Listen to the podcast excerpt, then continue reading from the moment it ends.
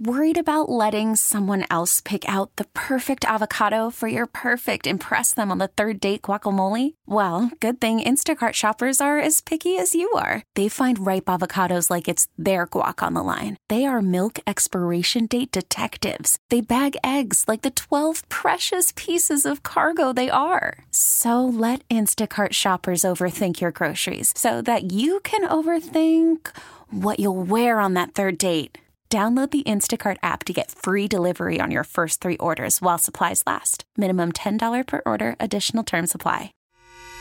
The North Texas stories you need to know. This is the All Local from News Radio 1080 KRLD. It's your All Local for Wednesday morning, the 14th of December 2022, the day after some powerful storms came through North Texas.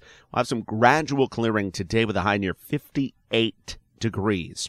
I'm John Little, and we start by taking a look at what happened uh, just about 24 hours ago in North Texas. In Grapevine, power is back on for most this morning following yesterday's tornado that caused extensive damage in some parts of town. KRLD's Alan Scaia is in Grapevine with the latest. City of Grapevine says 12 businesses were damaged, including some bigger ones like Grapevine Mills Mall, uh, that Walmart, and that Sam's Club near 114 and Highway 26.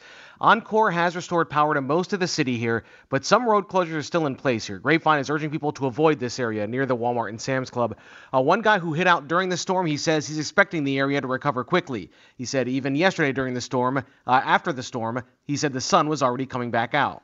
It's normal. It's uh, Mother Nature. You know, it's always gonna something always gonna happen. At Grapevine, Colleyville ISD does plan to reopen schools today. They say they were expecting power to be restored overnight. District says they drill for tornadoes, and so the staff in schools they did what they were supposed to. Uh, but the district does say the storm did affect families, so they're urging parents who have storm-related needs to come out to uh, reach out to your school counselor, uh, and your counselor can give you re- a list of resources that are available. Alan Scaia, News Radio 1080 KRLD. Today, the National Weather Service will be out surveying damage to determine just how many tornadoes touched down in North Texas. And as KRLD's Austin York reports, it could add up to a dozen or so. It's not a matter of if, but how many tornadoes touched down in the area and where exactly they struck. Tom Bradshaw's with the National Weather Service and says lots of crews are going to be out today to answer those questions. We go through the survey process to try to categorize the intensity of the storms, what the tracks look like, you know, what the dimensions of the storm tracks are, are like, and uh, try to communicate that back to the media and our emergency management partners as quickly as we possibly can. But it takes two or three days sometimes to get all those different storms surveyed. Says one way they determine the severity look at the damage indicators. Bradshaw says severe weather and tornadoes in North Texas this time of year are not really as rare as people may think.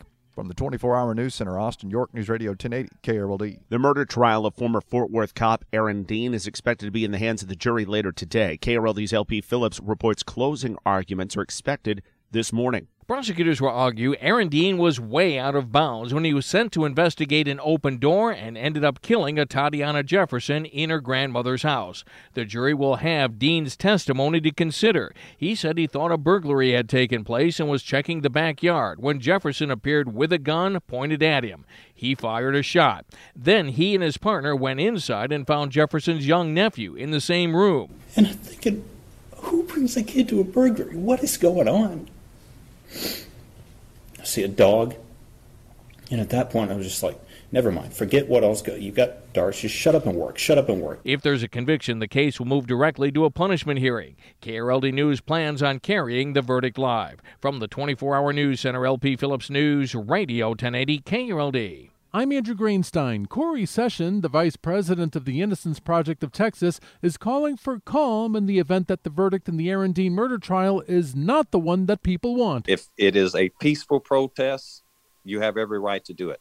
Don't get it out of hand. Session tells me he feels that while the prosecution might not have presented a strong case, it was very effective in its cross examination of Aaron Dean. He says an acquittal would send a very bad message. You just can't say well, I thought, and kill someone. Because it'd been a different story if Atatiana Jefferson had shot and killed Aaron Dean that night. From the 24 Hour News Center, Andrew Greenstein, News Radio 1080, KRLD. Garland city manager is stepping down, but the city already has a succession plan. Brian Bradford has worked for the city of Garland since 1994 and worked his way up to becoming city manager in 2015. Now he's announcing his retirement. He will leave the job in January, and the city already has a plan in place to promote current assistant city manager Judson Rex to the top job. Bradford will stay on as an advisor through May 1st. City officials say that during his time in office, he helped to bring the VA hospital to Garland's medical district in 2020 and significantly increase the number of women and minorities in key management roles in the city. From the 24 Hour News Center, Stephen Pickering, News Radio 1080 KRLD big day in sports and we're talking amateur sports because AT&T Stadium in Arlington will be the mecca of Texas high school football for the next 4 days all of the state championship games happening there. Now, today in the six man Division two game at 11 a.m., it's Benjamin versus Loraine.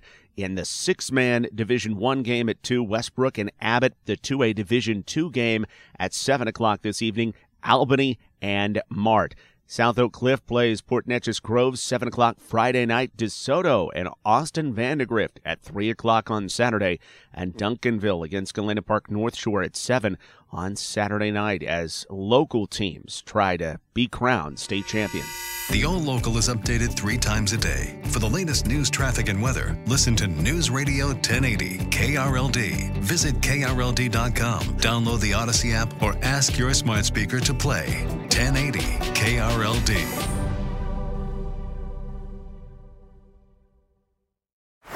Baseball is in full swing. NBA playoffs are heating up, and your NFL team is gearing up for training camp. Listen to the latest on the teams you love here on the Audacy app. The biggest sports radio stations in the country, providing unrivaled local coverage of their teams, all in one place. Exclusive interviews with players, coaches, and team executives, streaming live and always available on demand. Stay in the know with your favorite teams right here on the Audacy app.